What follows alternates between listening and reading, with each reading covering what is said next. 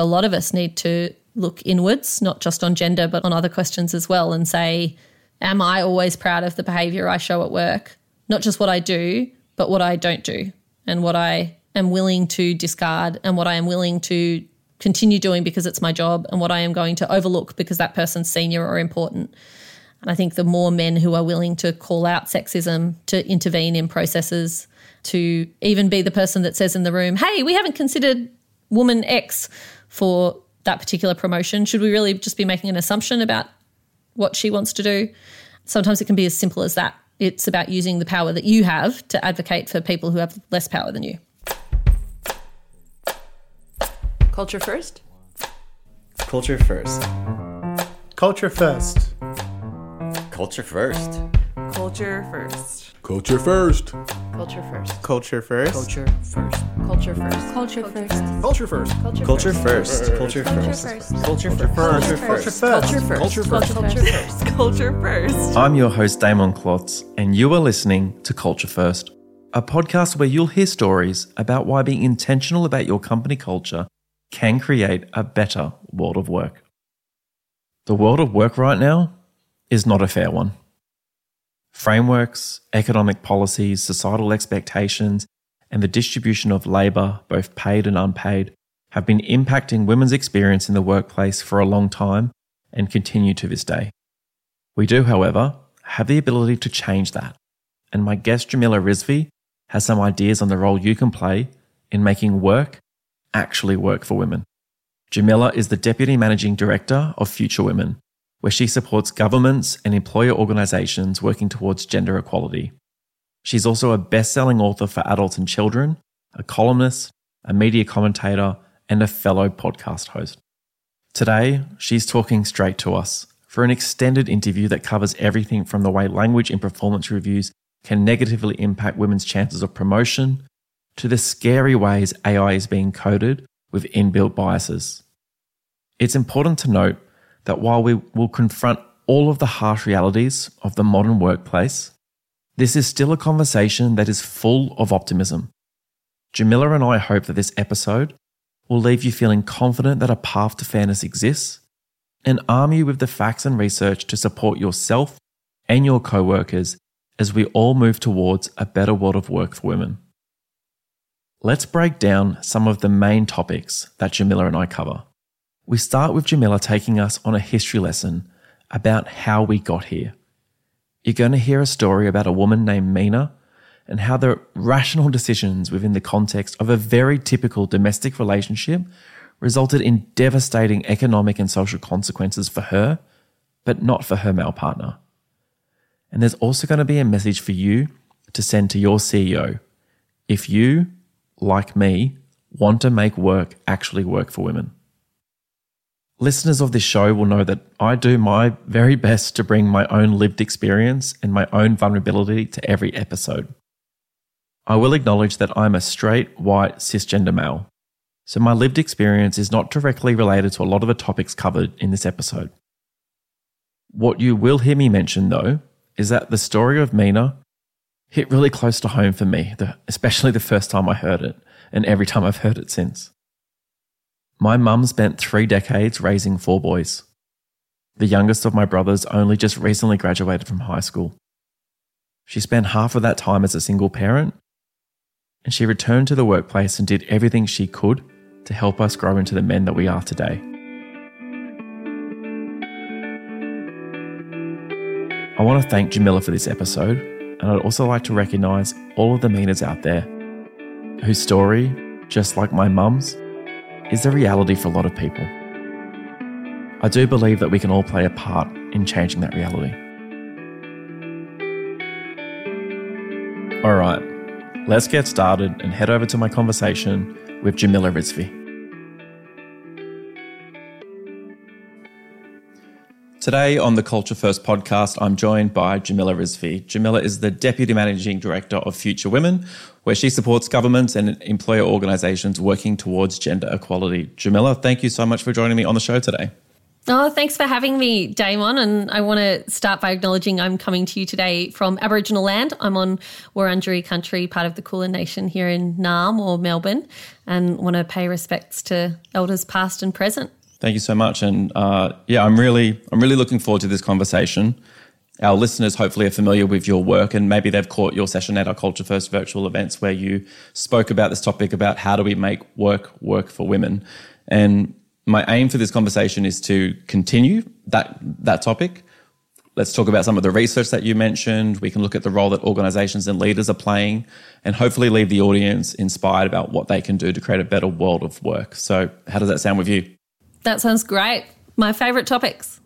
All right, let's get into it. So, I have a tradition on this show where the first question that I ask is one that I hope helps the audience learn more about you, but it also makes us rethink how we talk about ourselves in relation to our work. And sometimes this question can catch people off guard, but I actually know that you've thought a lot about this question because you wrote an article about it. So the question is that I typically ask is how do you describe your work to a curious 10 year old? But I know that you actually wrote an article about describing your work to your then seven year old son. So maybe you could share with the audience how that conversation went.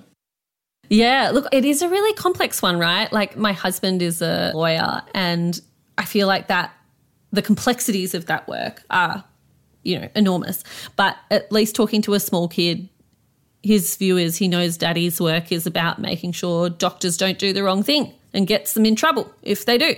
You know, there's a there's a simplistic version of it. But when you have more of a portfolio career like I do, it is really hard to explain to your kids what what you do. I think for a long time, my son thought I, you know, was upstairs in the office shouting into my computer and didn't really know much more about what I did than that. Now that he's a little bit older, and as you say, to, to go to more of a 10 or 11 year old rather than a seven year old, I do think he's starting to understand a little bit more about inequalities and a little bit more about gender. And that's a conversation that I've been trying to have with him for a really long time. I've been having it in really simple ways since he was born, I suppose, and certainly since he could speak and understand what I was saying. And it's a conversation that keeps going. And I think when it comes to the work that I do and conversations about gender equality, that's the main thing that I like to tell people, which is that this is not a conversation you have once. The number of younger women I meet who say, Oh, no, no, I've talked to my you know, in this particular case, a male partner, and we've already decided we're going to do everything 50 50. And you're like, I mean, that's great. But how that figures out in practice, that's not a conversation you have once and you set and forget for the rest of your life. It's a conversation you have every day of your life, sometimes multiple times, because things keep shifting. So if I was sitting with a 10 or 11 year old today, I would say that I do a whole lot of different things that relate to storytelling and using storytelling to help people understand how gender shapes their lives and particularly how gender unfairly shapes their working lives and as a result the kind of life they're allowed to live outside of work because work is how we earn an income. I feel like the 10 year old can at least grasp why that's an important thing to be thinking about, even if the nuances so. of it might be a little bit over their head. But I think your your point about making this an ongoing conversation is also probably pretty true in the workplace as well. That this is not just a once a year webinar. This isn't a once a year performance conversation where we talk about how are these things working for a, particular person and hope mm. that these things are just going to miraculously change because we've had a conversation. It's an ongoing conversation about everyday behaviors that are impacting women in the workplace. So before I get really into the weeds with some of this research about what we're seeing in the industry, one more maybe context question for the audience. And I'm not sure if I've mentioned this to you when we've hung out in person, but one thing we do share in common is that we both grew up in Canberra. Ah, no, I think you have told me that before. Yeah, and it is a bit of an interesting place. So, yeah. for those people listening in other parts of the world, you can uh, Canberra is the capital of Australia, which uh, more often than not can sometimes confuse people who think it is Sydney. But I think it's a useful point to maybe discuss how did growing up in Canberra shape you as a person and how you think about the world and the world of work. Yeah. I, well, Canberra is a government town. When I was growing up there, it was about 300,000 odd people. So it's a small, very much a small city. And it is dominated by the fact that it is the home of the nation's parliament and it's the home of all of the public servants that support the work of the nation's government. And what that means in practical terms is that every adult you meet either works for the government or works to support the people who work for the government. So they're either making the people who work for the government their coffee or fixing their cars or building their houses or whatever it might be. Uh, but everyone has that interaction. And it's a town that very much is a middle class, generally well off, but not uber wealthy place. It's a I think a beautiful place to raise a family. Canberra is a really spread out city, so there's a lot of bushland everywhere. Wonderful um, schools, and I think particularly outstanding public schools. It's a place that's really invested in public education, which is something to be very proud of. But it is a place where you do not escape politics and policy making. For me, both my parents were public servants in that my mum was a teacher and my dad worked for various federal government departments through his life. And I grew up seeing government as the primary way to make change. And that is not necessarily true, can be true, but it's not necessarily true. But in my household, they were the conversations that we had around the dinner table. They were conversations about decisions of ministers, of uh, directions of elections, of how the public service would be implementing particular plans. And so I was really raised to see politics and government as the avenue to make things change or shift for the better. And I think that has been really beneficial for me in some ways because it's meant that I have always had a real respect for democracy and a respect for the parliament and, and what can be achieved and, and a real sense of possibility. But at the same time, I think for a lot of my early adult life, it, it, it meant that I didn't see the power of other institutions to create change. Mm. And that includes, you know, businesses and employer organizations who are making enormous change that has a much bigger impact perhaps on an individual's day-to-day life, but on less people as a whole. And uh, certainly, I think now, having had more interaction with the not for profit space, with the higher education sector, with corporate Australia, I see all the different ways that we can we can make good change in the gender space. But I think, yeah, growing up in Canberra, you you never go too far away from what's happening in the House of Reps. Yep.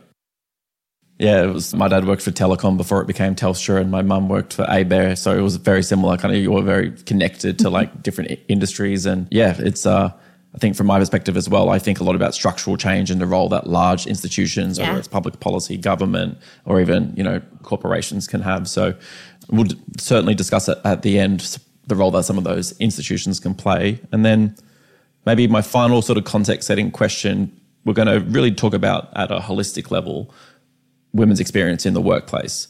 Maybe for the audience, it might be um, interesting to kind of maybe share maybe like a workplace that you've worked at where you thought this is actually really hard for me to perform well and feel like I can, you know, rise through the ranks and do good work and maybe an organization that you think really supported you and had a intentional culture and maybe some of the nuances and the differences between some of those experiences that you've had in, in, in your career today.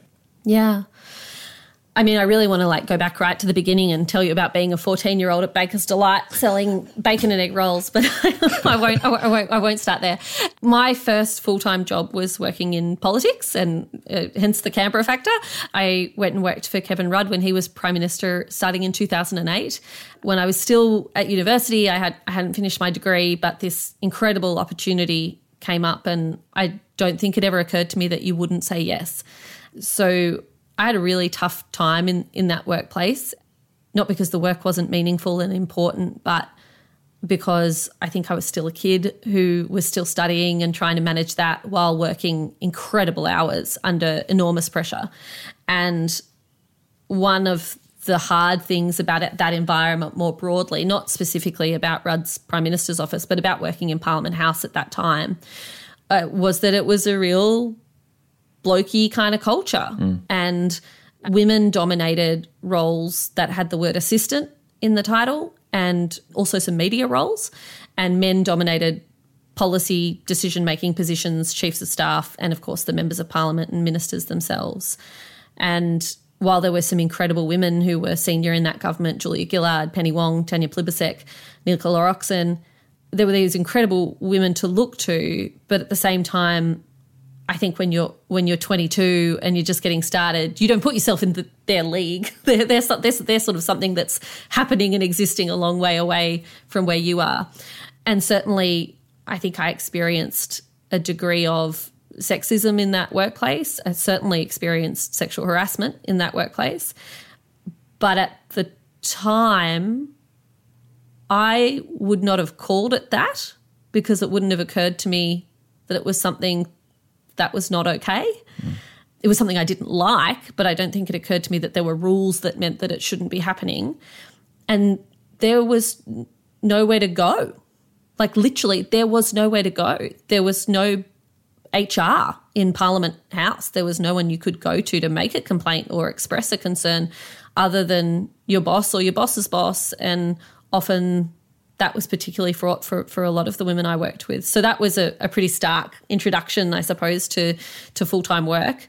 You know, I am assured by people who work there now that it's improved, but it's certainly not perfect, as I think we've all come to know over the mm. over recent years here in Australia. There's, for your international listeners, there's been a lot of, um, there's been very much a reckoning around sexual harassment and conduct in the workplace and sexual assault over the past few years after an alleged rape in Parliament House.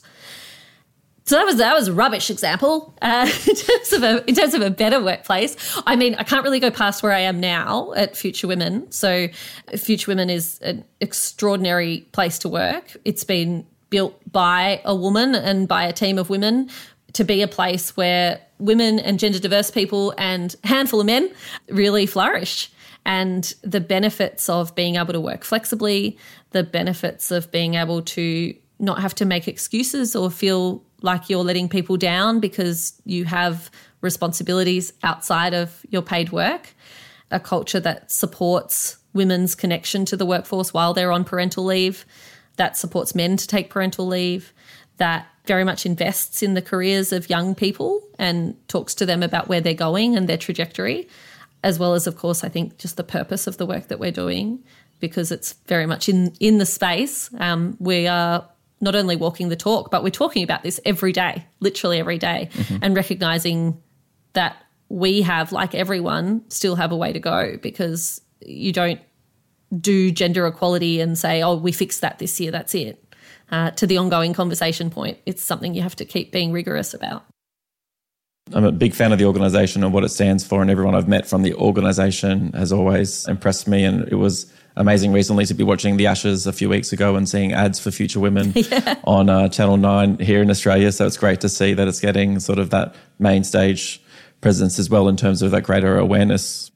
Probably for the listeners, I wanted to maybe go all the way back to GDP and how that was created and what it left out in terms of how we think about value. Yeah. And then I wanted to maybe, as a more recent example, talk about the impact that COVID had on women in the workplace in terms of when we look at this is like the economics of women in the workplace. So I know you've got a story that maybe a lot of people aren't familiar with when it comes to the creation of GDP and what was on the table that could have been included, but was discarded really, unfortunately. So shall we start there? Yeah, of course. So the concept, I suppose, of gross domestic product as a, as a measurement, a way to measure national income and a way to add up all the value of the goods and services that are bought and sold in any given year in an economy was come up with about 80 years ago now. It was come up with by two male British economists. Um, they had a whole team working with them though on the on the idea and the history shows that there was one woman on the team. Her name was Phyllis Deane, and she was a research assistant, so very junior on the team. And when they were coming up with the way that they would create this measurement, she said that if we were measuring gross domestic product, all of the productivity and the things that were produced, goods and services in an economy in any one year, then we had to include things that were produced but weren't paid for in cash, I suppose. We had to include unpaid labour. We had to include the work, often and mostly done by women in economies that doesn't necessarily attract a, a, wage, but that if that woman did not do that work, someone would be paid a wage to do it because it was essential work. So at the time, she pointed to a lot of developing nations. For example, uh, she was looking at a, number of African countries where she'd spent time, and she talked about the work of collecting firewood or hauling clean water enormous distances. Now, that is unquestionably labour. That is unquestionably labour that is necessary to keep that country functioning and working. It's labour that if that woman didn't do it, someone else would have to do it.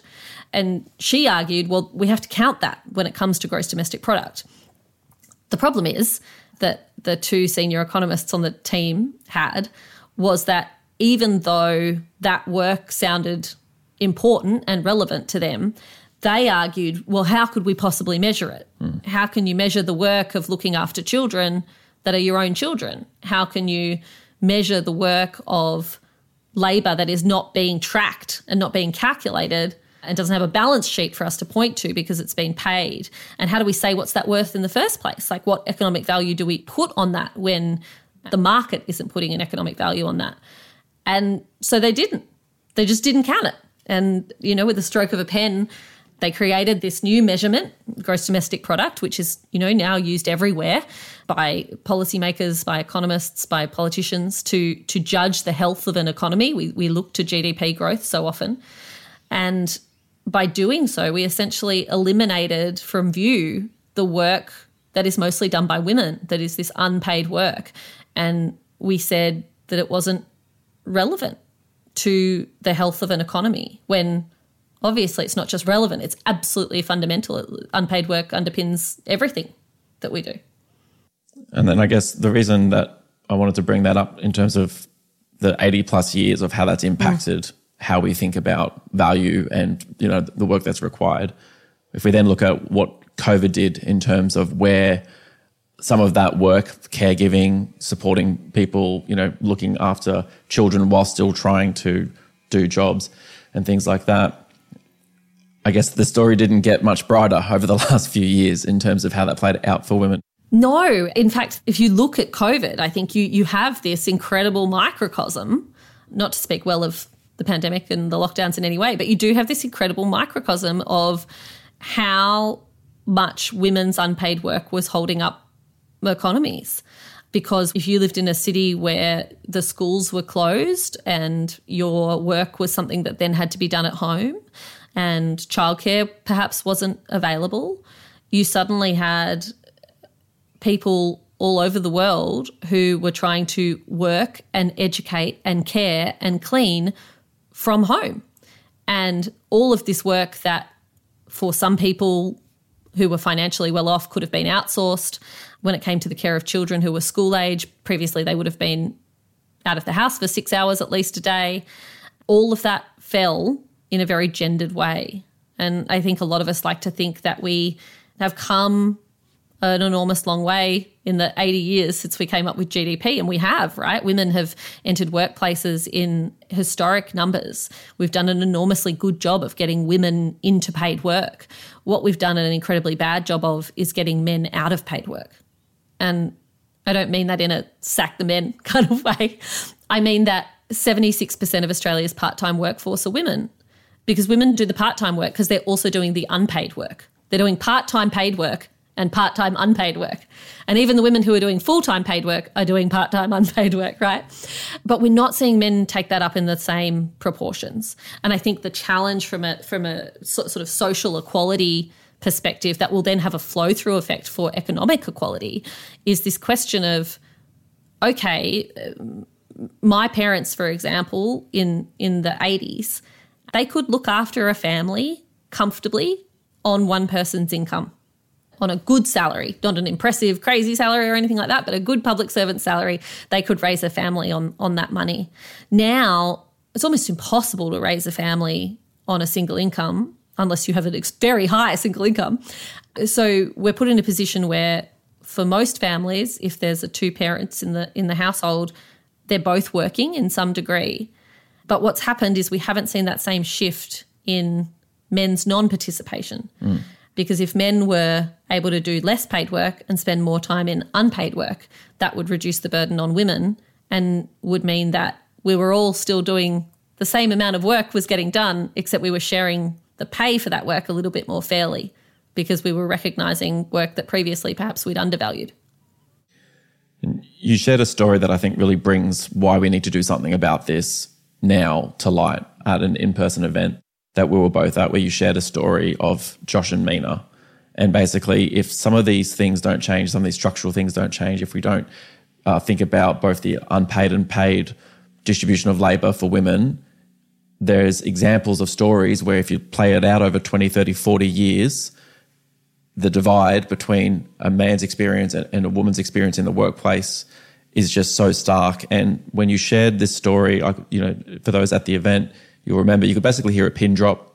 I saw tears. I got quite emotional because it was very much tied to my mum's story and what has happened in her life. So I'll provide a link to everyone to sort of hear the full story because it really is powerful. But you are an incredible storyteller. Can you share maybe how you came up with that story and sort of the ramifications of stories like that and why it's so important for people to sort of really feel that so we can make that change? Mm. So there's an Australian writer and researcher called Jane Gilmore who originally did some work looking at income averages that show you how a woman and a man who perhaps grow up in very similar economic circumstances and conditions with similar prospects can end up in retirement in a totally different position. And, you know, we all flip coins in our lives and we choose A or B and we continue to move through. And I think so often we assume that the reason that that woman has ended up living off the aged pension and that man has ended up with a good amount of superannuation that will look after him for the rest of his life is because of the choices that they happen to make. And if we were talking just about two individuals, you could just say, okay, sure, they just made some choices and she made some bad ones and he made some good ones, right? But when that happens again and again and again, and it is systematically the case to the point that we know that the fastest growing group of people who are homeless in this country are single women aged over 65, then there's something more going on. It's not about individual choices, it's about the system that is shaping those choices. So, what I tried to do with this particular story was to, to build on some of that thinking and that work by Jane Gilmore and bring it to life in more of a more of a storytelling way so you could feel like you knew these people.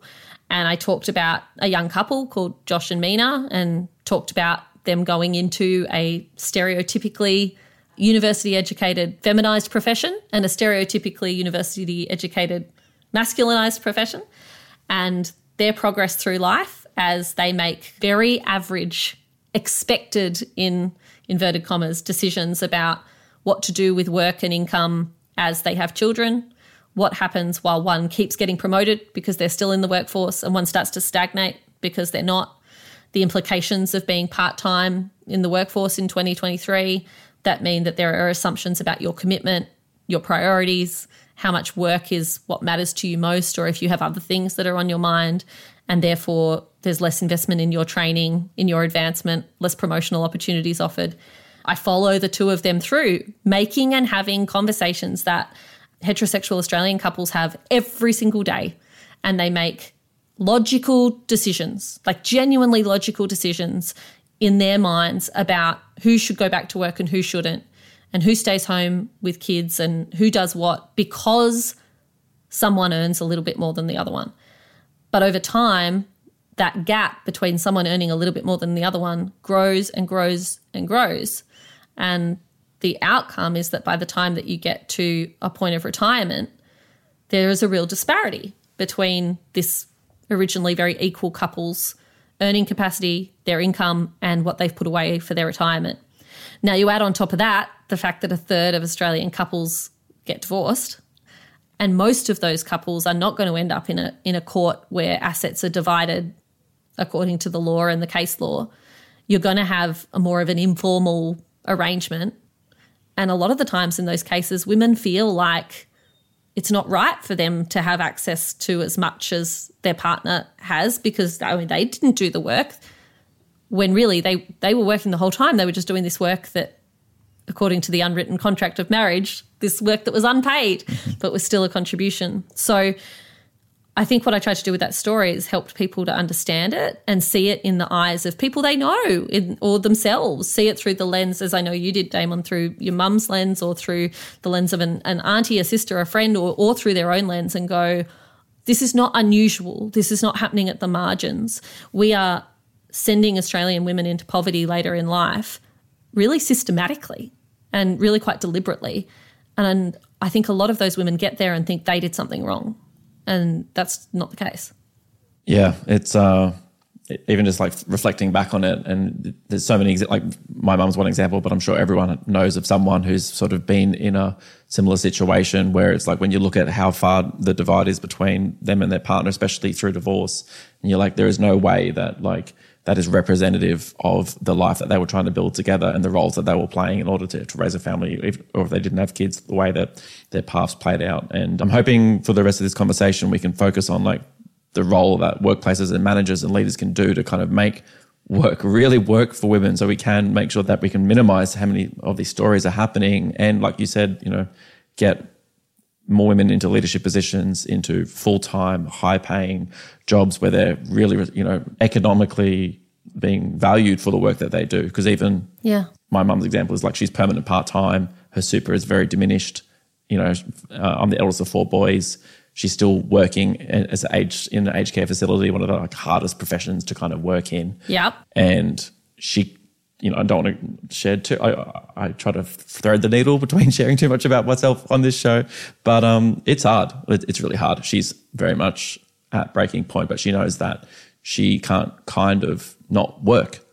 And she doesn't know where else to find value where she can kind of work and, and feel valued and do all the other things. So this is really real and there's a, a lot of work that organizations need to do and as well as individuals and we'll definitely talk on the role of men a little bit later on i wanted to maybe focus on two aspects of the workplace in terms of where there's these like moments in time and i want to talk about i guess performance reviews and then recruitment Yep. so for recruitment to work really well, we need to make sure that women want to be applying for these incredible roles that they've, you know, that they're written in a way where it encourages them that then there's so many, you know, pieces of research out there that men apply for jobs that they think they've got the skills for and mm. women will only apply for jobs if they feel like they're overqualified for them.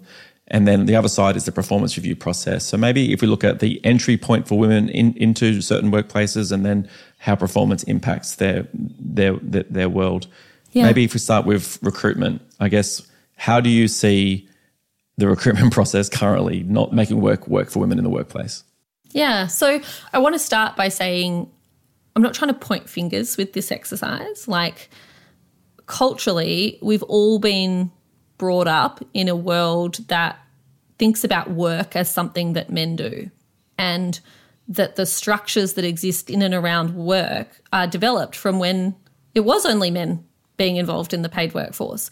And so a lot of those biases still remain in the structures that exist, and a lot of those biases still remain in all of our heads.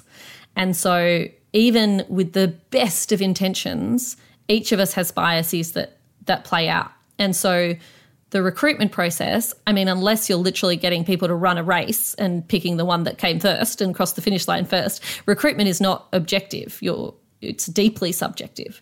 And the nature of a recruitment process and the nature of the what people are being asked to do and the nature of who is making the decision is going to impact that process. So the challenge uh, to de-gender recruitment is going to look different in different organizations. But I think the first place that you need to start is just a recognition that we are all biased. Not in a you horrible person, how dare you be biased, Damon, but we are all biased. So, how are we going to actively prevent that bias from affecting our decision making so that we make the best decisions for this organization and for the candidates that are applying. So I think one really good example in recruitment is language. A lot of the time, the language in job advertisements, in selection criteria, and even language that's used when you're chatting to someone in an interview setting will be unintentionally gender coded. So, for example, there's a lot of research that shows male dominated industries, when they write a job advertisement, they're more likely to describe the candidate that they want as um, decisive or confident, or we're looking for a strong leader or someone who can succeed in a competitive space, that kind of language. Now, that doesn't necessarily sound masculine to the average person, but the research shows us that women are less likely to apply for those roles because their unconscious mind reads those kinds of words as, oh, that's not a job for me. They might not be able to tell you why it's not a job for them or why they don't think they'd be right, but those words are setting off these messages that say, oh, that's not who you are. That's not what you're supposed to be. So, small changes to the language that we use in job advertisements can make a really big difference. For example, I had a, a, great conversation with a man who went through one of the programs we run at, at Future Women, who is very senior in the Defence Department in Canberra. And he had had some problems attracting women candidates for roles. And there was one particular role where they changed the word expert as a descriptor for a particular skill set and replaced it with specialist. Mm. Not we're looking for an expert in XYZ, but we're looking for a specialist in XYZ. Dramatic improvement in the number of women applicants. And it's the sort of thing where you sit there and you go, oh, that's a bit silly, right? That's not like, not solving sexism with some words. But if you're putting a job advertisement out and you're getting 40 male applicants, you change one word and suddenly you're getting 30 male applicants and 10 women. That's a great outcome. You've made a huge difference. You've significantly increased the chance that you're going to make sure that a woman gets through that process and that's going to shift the gender split in your organization. We know that when it comes to the interview stage, women are, if they do apply, are less likely to get to the interview stage than equally qualified men. Sometimes that can be because of artificial intelligence. AI is increasingly being used to screen applications in really big organizations, especially. AI is gender biased. If you ever used that app that was cool a few months ago that I think was called Lensa where you like you put a few of your photos into it and it shot out all these fake images of you. I tried to get my husband to do it but he was like I'm not putting my photos in that. So I did it with another one of my male friends and the photos of me were all sort of sexy fairy vibes and the photos of him were all like typical strongman. Mm-hmm. Like he was an astronaut and he was a fighter, and he was like, it's like, so if AI is doing that with imagery, it's doing that when it reads resumes. So AI is reading those resumes in a gendered way, even when you think it's not. So I think the challenge here is about asking questions about your process and asking questions about your results. So if those results are consistently giving you outcomes that mean that you are only hiring men, you need to really interrogate the process and go, is the problem here the process? Is the problem the pipeline of graduates? Is the problem that we're not promoting from within? Is the problem where we're advertising, how we're advertising, the language we're using in our advertising? I think we have to act a little bit like gender detectives and start to unravel what we're doing. And like, you said, like it might sound like can one word really make a difference, but if it does change where it's like 25%, you know, difference in terms of how many women were applying for a role versus not. Yeah. Actually thinking about how many multi-billion dollar programs have been created in order to change some of these things where it can sometimes be language like look at the language that you're using and i think um, you know because my brain is part marketing part hr part storyteller i'm always like language is everything like how we talk about these things impacts how we feel and respond to it and i think the other side of that is in the performance process, where if a performance process is incredibly um, not well documented, there's no kind of consistent software used, if there is no consistency in the types of conversations that are being had, and people are getting different types of feedback, that can lead to obviously disengagement, people not understanding where they should fit inside of the organization. Do they see a future? But then, specifically for women, the types of feedback that they're getting in performance review processes can have a huge impact on whether they feel like they know what to do in order to kind of yes. you know make those next steps. So, when it comes to language, what advice do you have for leaders when it comes to creating fairer performance processes?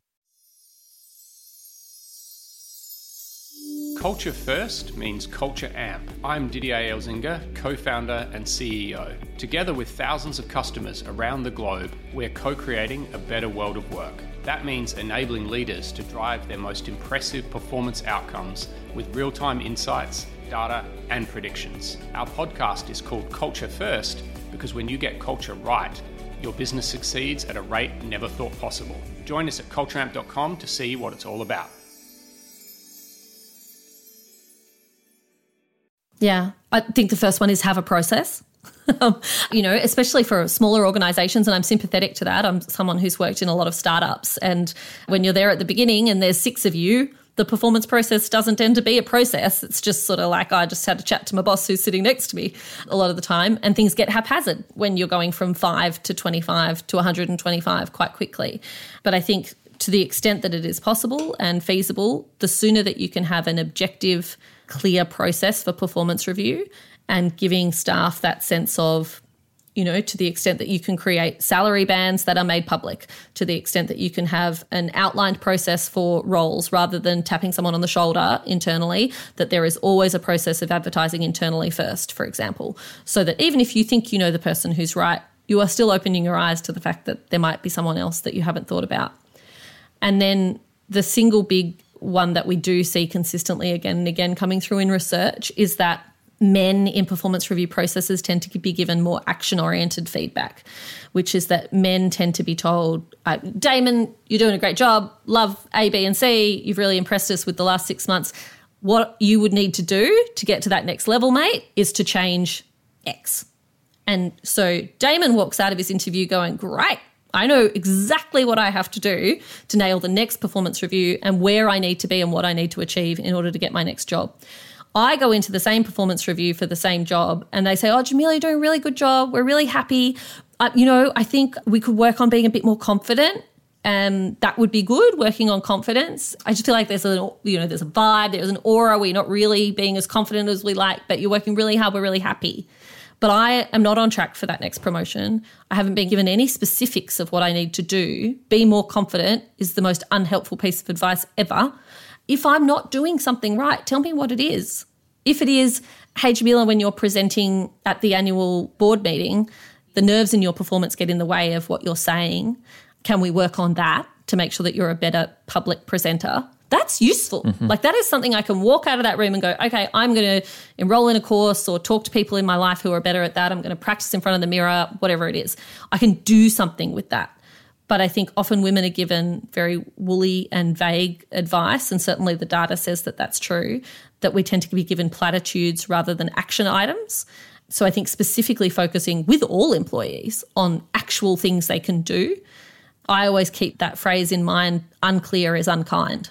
Mm. And unclear niceness is still unkind because I want to be better at my job next time I come for a performance review. I don't want to be muddling along doing the same thing.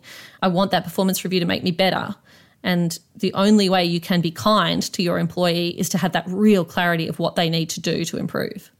I think uh, that's a very, very clear action for every manager listening to this when they're thinking about their conversations. And obviously, Culture Amp has a whole bunch of research and products around this space with performance. But yeah, the language matters and telling someone to be confident and then working on their posture for six months versus telling someone they need to present at a meeting and they present at it is going to have a very different outcome. So it's about making sure that we are being very clear and making sure that there is equity in that process as well. That you know, men aren't getting really actionable feedback over here and, and, and, and women something else. So I wanted to maybe pull in at a certain moment in a, a career that I think is a bit of an inflection point. So sort of women who are mid-career mm. um, and in terms of the listeners of this show i think this is really relevant because so this show culture first most of our listeners are either in the us the uk or australia it is 85% women mm. and it is 24 to 44. So you're talking people who've, you know, maybe studied or have had a few years of their, you know, career experience under their belt. They're maybe thinking about having a child or starting a family or like you said, all those examples when those little decisions end up having sort of big impacts about how they think about their career. What advice do you have for mid-career women within that sort of bracket about the development opportunities they should be going after, how to think about their career, and any advice you have in terms of navigating some of the, those changes in order 20 to 30 years later, having that same level of prosperity and success that we see that the men just don't have to even think about. Yeah. Whew, that's a big one. I might focus first because the experiences are so different on women who have had or want to have children because uh, the data is extremely different for, for women who choose not to have children. So, starting with those who either want to or, or do have kids, your employer has a really important role to play navigating your departure from the workforce for a period of time around children. Now, that period of time might be six weeks. That period of time might be six years or anything in between. But regardless, I think often we don't think about the role of our employer till we're ready to come back to work. And then we have a conversation and we go, I'm ready to come back to work. And women often hit a whole lot of obstacles at that point and uh, come up against a lot of discrimination. So I would say to both employers and to women who are in that position, think about it early. This is the time to get your plan on. So from the moment you are comfortable telling your employer that you're pregnant, ask them to help you create a plan. If that's not something they do already, talk about how you're going to prepare the organization for your departure for a period of time. Talk about how your career is going to be impacted while you're away. Talk about how you can combat any potential risks during that period negotiate what your period out of work is going to look like in terms of keeping in touch with the organization. And I'm not saying like work for free while you're on parental leave. Please don't do that. I'm talking about negotiating, let's say, four half days paid a year for the year that you're away, where you come back to work not to do a whole bunch of work, but maybe you come back for the company retreat day, or you come back for a big planning meeting or a marketing discussion about about brand language. That's a really big picture kind of moment. Mm. You know, f- Future Women, we just had our fifth birthday celebrations, and if you're on maternity leave, you have to you have to come. We don't have to, but we like you. We would like you to come. Um, and I think that means that someone who's away, there isn't that sense of the workplace is over there changing and evolving and I'm not part of it anymore. And for the workplace, there's not that out of sight, out of mind problem. I think that staying in touch, connectivity is really important. And you have to negotiate that in advance because once you've got a baby, you're going to get really distracted because you've got so much other stuff on. So we're not talking about a huge amount of work. We're not talking about a huge amount of time or hours, but just look at flexible ways that you can stay connected to that workplace. And then when you're talking about the actual return point, make sure you're having that conversation early. So if you're aiming to return around 12 months, start having the conversation in earnest about what that's going to look like at nine months so that you can start to scope what it will be like to understand any changes to the nature of the work that you used to do that mean it'll be significantly different. Talk about how your needs perhaps may have may have changed as you return. And then finally, despite all my advice about planning, I think the other thing you have to do is to plan to unplan, which is know that when you're moving in and out of the workforce around having children, what you want isn't always what you thought you were going to want. I, you know, I have friends who had booked in two years maternity leave and came back six weeks going, that's not what I want to do. I'm coming back. And I've had friends who've done the opposite. Mm-hmm. So give yourself some grace and make sure your employer is ready to give you that same grace that you don't you don't quite know yet what what you're going to want and what's going to be right for you. I think it's important to know that you are entitled to that time and you're entitled to have that job to return to. I think having good knowledge of your what your rights are legally and not feeling like you have to be grateful that your employer is abiding by the law is really important. So understand what's in your contract, understand what's required um, under legislation so that you know what you're entitled to and don't be afraid to make the ask for more and make the case for it because you have made a contribution to that workplace. You will make a future contribution to that workplace. And I think the important thing for you to do is to just keep that consistently keep that employer accountable because while some are, some also can be a bit lax in that space.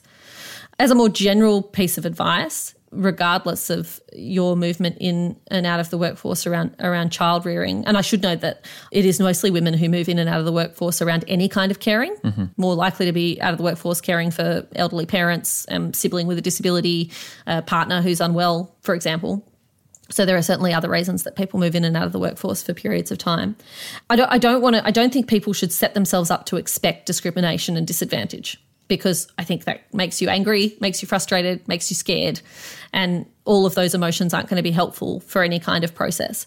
One of the hardest things about absence from the workforce of any kind is silence breeds everyone being a little bit unsure about what's going on. And when we're unsure, we fill the silence and the space with all kinds of ideas about what people are thinking and doing.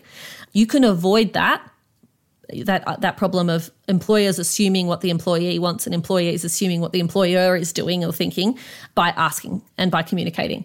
That communication during that period of time is so absolutely fundamental. So if you're not getting the proactive communication from your boss around any departure from the workforce, you have to insist on it. And I think if you're someone who is in a place of work and you're unsure what your trajectory is and you're unsure what the opportunities are for you and where you're going, that's another time to communicate. There's another time to ask questions. There are employers who maybe won't take that as well as we'd like them to. Well, I think that should weigh into your decision about whether you want to be with that employer, to be honest. I couldn't agree more. Like having those check in points, making it part of the plan, like making it a conversation that you want to be part of. Yeah, you know, you want to hold the, like at a minimum, there's the legal aspect, hmm. but you also want to understand what type of an organization is this that you want to be part of and can you see that future? And by having those conversations a- along the way, it might be, yeah, you might, might be like, you know what, this is not a place I would want to have a second or third child Yeah. and I want to go find a different type of employer as I navigate the rest of my career and think about those things. Was there anything in, in particular for people who, or career advice that you have for those mid career professionals that isn't tied to uh, re entering or, or, or leaving the workplace that you think has really stood out from your work? Mm. I think there's a few things. The first one I'm going to say is around the flexibility of being able to be out of the office. I'm always wary of giving advice in this space because it's sort of very much in flux at the moment. I don't think we've sort of hit a bit of an, a new norm yet. I do worry that being able to have more time out of the office, while it's increased flexibility, that has been a real win for a lot of women. I worry that if it's only women taking up that flexibility, that you lose that face time in the office, and that often that incidental FaceTime with your boss or your boss's boss or other people in senior management can become a disadvantage. So, in the same way uh, that I would give someone on parental leave the advice of keeping in touch, if you are someone who is no longer going into the office every day, I would try to make that possible now and then within the confines of what's expected of, of you. Even if you're only getting into the, the office once a fortnight, I think a, a little bit of FaceTime is going to be of assistance during that period we run a whole lot of programs at, at Future Women that have sort of showed us a consistency of challenges that women face around that mid career period. And separate to the moving in and out of the workforce around kids, the two things that come up again and again are confidence and perfectionism. Both of those are gendered too. Women are not inherently less confident than men. Women are made to feel less confident in workplaces. But that confidence question has a massive impact. So I think doing and taking steps to remind yourself of how good you are uh, before you're having key conversations with employers is really critical. For a lot of women, this sort of stuff manifests in ways you might not even think about it. Women are more likely to do additional training after, say, TAFE or University that they might have done straight out of school, more likely to do a master's, more likely to do a micro credential because it is an effort to get something on paper that says you're better because inherently you're worried you're maybe not. So I think that confidence work and taking the time to really feel comfortable with what you've achieved and what you can achieve in your career and that you are entitled to a pathway for achievement if you're performing for that organization. That's very personal work, but I think that's worth doing. And I think one of the things I have noticed, and certainly that, that managers and employers tell me a lot, is that there can be some chronic perfectionism amongst that group. That in the efforts to deliver your best, you spend too much time trying to make it the best it can be and you lose pace and you lose effectiveness in favor of of achieving the most outstanding piece of work but you know 20 pieces of work that are extremely good versus one that is outstanding in the same period of time most employers are going to pick the 20 mm. so i think being able to balance some of those questions in your head again is important. And that may not sound like it's related to sexism, but it is because again, it's about those expectations that not only the world places on us, but the expectations that exist in your head, which tell you, I have to do this, I have to behave like that, I have to do this in order to be liked, I have to do this in order to be well behaved, I have to do this in order to be nice because that's what's expected of, of me for, at work. I think being able to find a place where you can be comfortable and confident in the in the clarity and the importance of what you're doing and that it is good work I think trying to make space for that, whether that's by talking to colleagues, whether that's by having a personal board of your own of the people that you go to when you're having a, a low day or a um, a day where you need advice or a day where you need a pep talk, knowing who the people are to go to for that, Uh, having a reminder, a set of reminders for yourself of what you're good at. One thing I tell all women to do is do not go in asking for that pay rise or that promotion on the day that you felt frustrated and sad and you go in and you start saying I want a promotion because I feel like I should just get one and I should get paid more because I'm I want to be. Make sure you've got a folder on your desktop where every time you get a piece of praise or you have a big win, you just drop it in. You drop in the doc, you drop in the email, and one day you're going to open that and go, hey, "There's quite a it's quite a case to be made here, isn't there, for a promotion?" That's one of my favorite examples. A colleague of mine actually has, has been doing that, and she said that it's just a, a Google Doc, and every time she got praise from a customer when she was in customer facing meetings or really good feedback, and luckily now Culture Amp has built tools to collect some of these things, but she was just doing it in a Google Doc for both Yeah, I love that. yeah, just her reminder, but also when it came to those things around feeling like, you know, that you can back yourself in those conversations. It's not just, I'm angry and I feel like I want more and I'm frustrated because like I want for more development, all of this. It's like coming from a place of, Yeah. here's everything I've done, here's everything I'm doing, here's where I want to kind of be, here's all the evidence. Like, can we have this conversation? Which Yeah. is a much easier conversation to have with managers and leaders. So, We've been speaking broadly about, I guess, people who identify as women and their experience in the workplace. And I wanted to have a moment to discuss intersectionality and why it's so important for when we're thinking about how to make work work for women. And because I guess I wanted to share a quote that I heard uh, from you, if that's okay for me to read in your voice. Oh, yeah. Uh, I know that can be a weird thing to listen to, but your quote was We always need to be looking for ways to identify the person, the group, the intersection who is not being included and demand change. Because if you have that sense of inclusion, if you have that sense of possibility and joy and fun and being supported in that room, that means you've got some kind of power. And in my experience, when it comes to the type of culture where that inclusion can exist, unfortunately, it's the people who are advocating. They're advocating for people who you know aren't typically included. So it's it's a woman advocating for a woman, it's a person of color advocating for a person of color. Yes. and the work falls upon the people who want to be part of that change and see some of that benefit. Has that been your experience as well when you think about how some of these programs and experiences are playing out in terms of the intersectional experience of women in the workplace? Yeah, absolutely. I, and I suspect that would be true for most people who, who work in this space.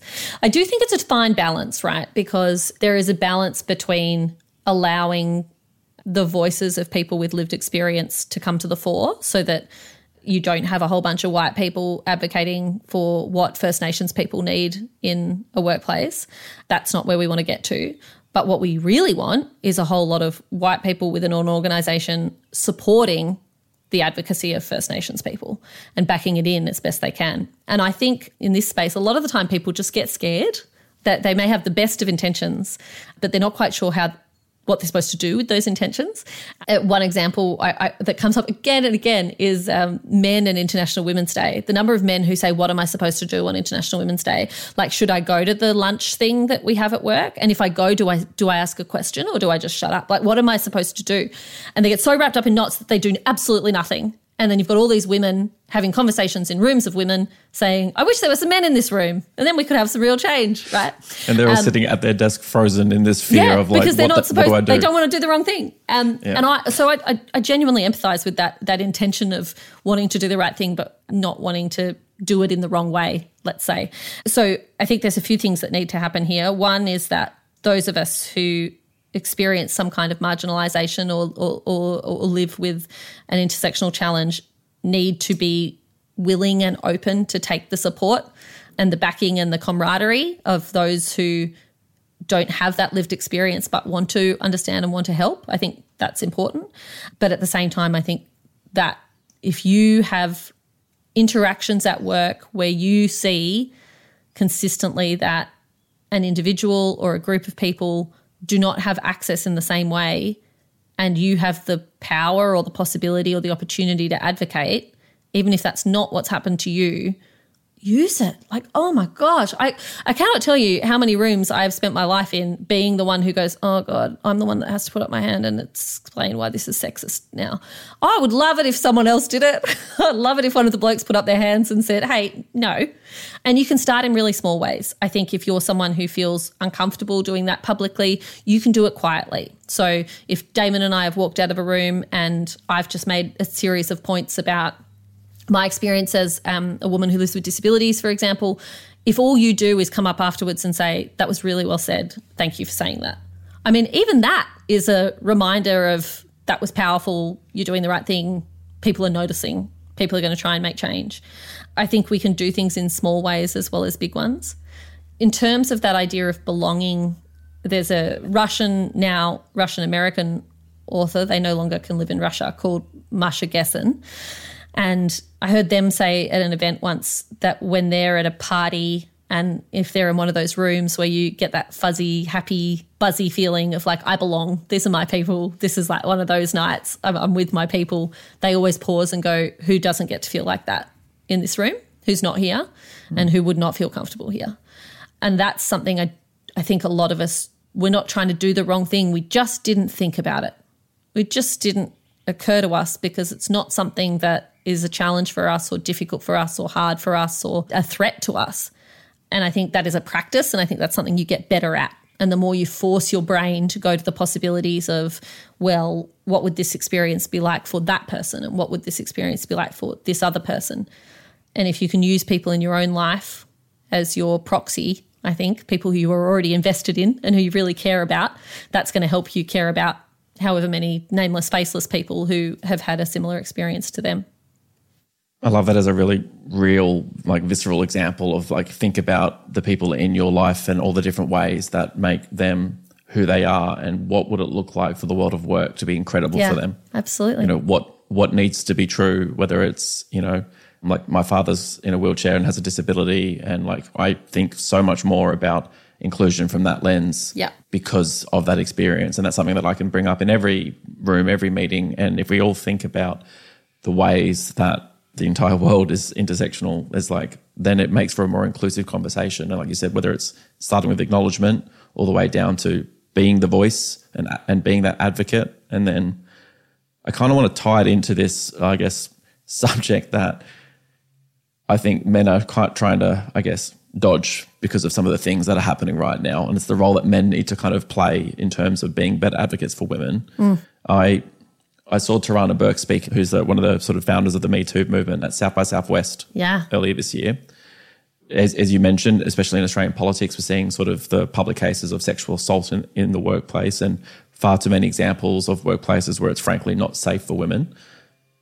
Men do need to play a role in both changing that from a, I guess, the ways that the workplace isn't working.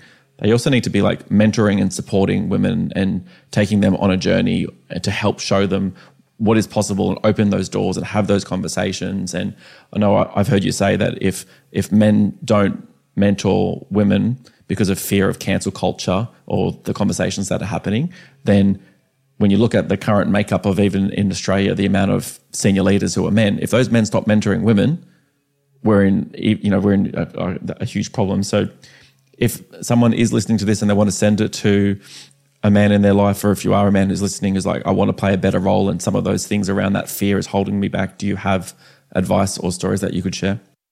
Yeah, I mean, firstly, in, I, I this cannot be the job of women. Like it can't, it can't be. You can't. We can't leave it to women only to fix a problem that is about how power is held and how power is executed. I feel like there is a conversation that has to happen where men are invited to be part of this change and where women can trust that men are increasingly going to take up that invitation and do something with it. And it can't be taken up by men, I think, to put themselves at the forefront or to make themselves the spokesperson or make themselves the point of a conversation about gender. I think it has to be about focus. But for me, if we start from the position that gender inequality is bad for everyone and benefits no one, it just harms people in different ways. So for men, that harm doesn't come in the workplace. In fact, in the workplace, there's an advantage that comes from gender inequality. But I do think that harm comes in other places. I do think that harm comes with mental health and well-being. I do think that harm comes with breadwinner, extraordinary breadwinner pressure and provider pressure. I think um, it comes with a lack of time and space being allowed to spend that with particularly children, but with anyone that you're caring for. I think we all have men in our lives who are in their 70s or 80s who talk about the fact that they are spending more time with their grandchildren than they ever did with their own children. And that is an absolute tragedy to me. And I think we can't have these two conversations separately. We need to be able to talk about the fact that for women to advance and for women to flourish and for women to claim their fair share of leadership positions in this country, then that comes at a cost of men in leadership positions. That there is a cost to men in leadership positions because power is finite. But that cost also is an advantage and an opportunity at home because it means stronger relationships with the people you love. It means more time with people who deserve that face time. It means more time to provide unpaid care for people that matter to you. And it means a life that has greater balance and greater happiness within it. I don't think there are many people who at their funerals someone stands up and goes, "Oh my god, Damon, he worked all the time, like so hard, and we loved him because he was so good at his work." Like, you know, the people who love me, like they're pr- they're proud of me. They're good. They're good. Glad you're doing good work. They, they don't. They would love me anyway. I think if I was hmm. doing something else or nothing at all. Our relationships are, are bigger than who we are in in a working context. So in terms of that's a very that's, a, that's me on my soapbox but in terms of practical things that we can do as organizations we can make it possible and not just possible but we can encourage men to take parental leave we can encourage and normalize men taking carers leave and we can be very cautious about how that starts to shift our view of the commitment of those men to their work and their promotability and their ambition the fact that I mentioned before, I live with disabilities. The fact that my husband takes well more than his extent of carers leave every year because of needing to support me and support our family uh, says nothing about his commitment to work. His commitment to work is enormous, but his work's commitment to him is to him as a whole person who has other responsibilities. So I think we need to create conditions that support men to be carers. I think, as you mentioned earlier, we need to be absolutely vigilant about the idea that advice, mentorship, sponsorship, and support of women should only come from other women. That is absolutely not the case. All organisations should be looking at ways that they can support greater gender equality in that organisation. That is everyone's responsibility um, in, to an absolute degree. And certainly, I think for, for men is calling out bad behaviour. You know, the the behaviour that you walk past, the standard of the behaviour you walk past is the standard that you accept. And I think for too long we have pointed fingers at perpetrators and not at bystanders. And I think a lot of us need to look inwards, not just on gender, but on, on other questions as well, and say, Am I always proud of the behavior I show at work? Not just what I do, but what I don't do, and what I am willing to discard, and what I am willing to continue doing because it's my job, and what I am going to overlook because that person's senior or important. And I think the more men who are willing to call out sexism, to intervene in processes, to even be the person that says in the room, hey, we haven't considered woman X for that particular promotion. Should we really just be making an assumption about what she wants to do? Sometimes it can be as simple as that. It's about using the power that you have to advocate for people who have less power than you. That was uh, very powerful. As we bring this conversation to a close, I guess one of the ways that we can change the world of work and make the world of work better for women is by, like you said, sharing these examples, these actionable tips. If someone's listening to this and they want to send this episode to their CEO saying, we want change, we want to create, you know, we want to make work work for women, and you, Jamila, get to write the little memo that's attached to this email that goes off to the CEO, what would you like that message to be? Oh my gosh. I mean, how long's my memo? Uh, it's an email. Piece, so, it's a big yeah. piece of paper um, that I get to work with. Um, I would, I would, and always would start with safety first, and I would say that every organisation, including this hypothetical one, needs to stop thinking about sexual harassment in the workplace as a HR issue and start thinking about sexual harassment as an occupational health and safety issue. If your employees are not safe at work, that is not about interpersonal relationships and that person's experience of being your employee. That is about them being safe at work. And if you think about the extraordinary amount of money that is spent in this country by building and construction companies, mining companies, for example, on making sure their employees are safe while doing risky work. Imagine if we took that same lens and that same urgency and adamancy around safety to ensuring that women were free of sexual harassment and discrimination and victimization in, in workplaces. So, my first point would be think about how you're keeping people safe from sexual harassment, make training mandatory for staff, make sure there is a confidential, clear complaints mechanism for people to follow, explore the provision of paid and domestic violence, paid domestic and family violence leave and provide training for frontline responders to sexual harassment in workplaces because often it is not HR who hears it first. It is a it is an ordinary line manager who does not know what to do. I would be looking at addressing your pay gaps. Don't tell me you don't have one because the chances are you do. It is illegal to pay different people different amounts of money for the same work because of their gender. Start there. Start with your audit and rectify unequal pay.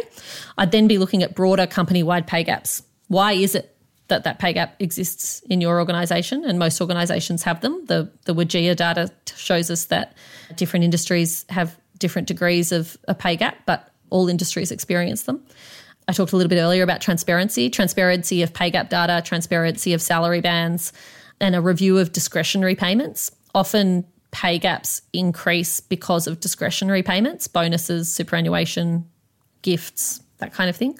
I'd be looking at how you can be more explicitly fair about that. We've talked a little bit about gender and language in promotion and recruitment, so I won't go into that further, but I would make sure you're prioritizing that. And then finally, I would be looking at work life balance and the idea of how that is modeled, how that is prioritized, and how that is accepted. How do you create an acceptance of the very diverse and individual lives your employees lead? And I'm not talking about a diversity of just those employees. And I'm not talking about diversity, meaning that you've diversified your marketing department to make sure the glossy brochure looks diverse. I'm talk about, talking about recruiting, retaining, and promoting diverse employees and then supporting them to be able to attain work life balance in a way that is meaningful and real. And that means senior leaders in the organisation demonstrating and modeling that balance, creating informal opportunities to have conversations with women and with various minorities and people who face disadvantage at work, especially those who don't work full time in the physical office. Avoid promoting presenteeism. Try to make sure that your office culture is inclusive at home as well as at work. And when you give feedback, ask for feedback about how you give it. I think so often we always think we're giving great, helpful, useful feedback and too often, employees, particularly women, who face some kind of barrier or disadvantage, don't have the opportunity to say, This doesn't work for me. This isn't helping me. Happy to go on with my memo, but that feels like a good start.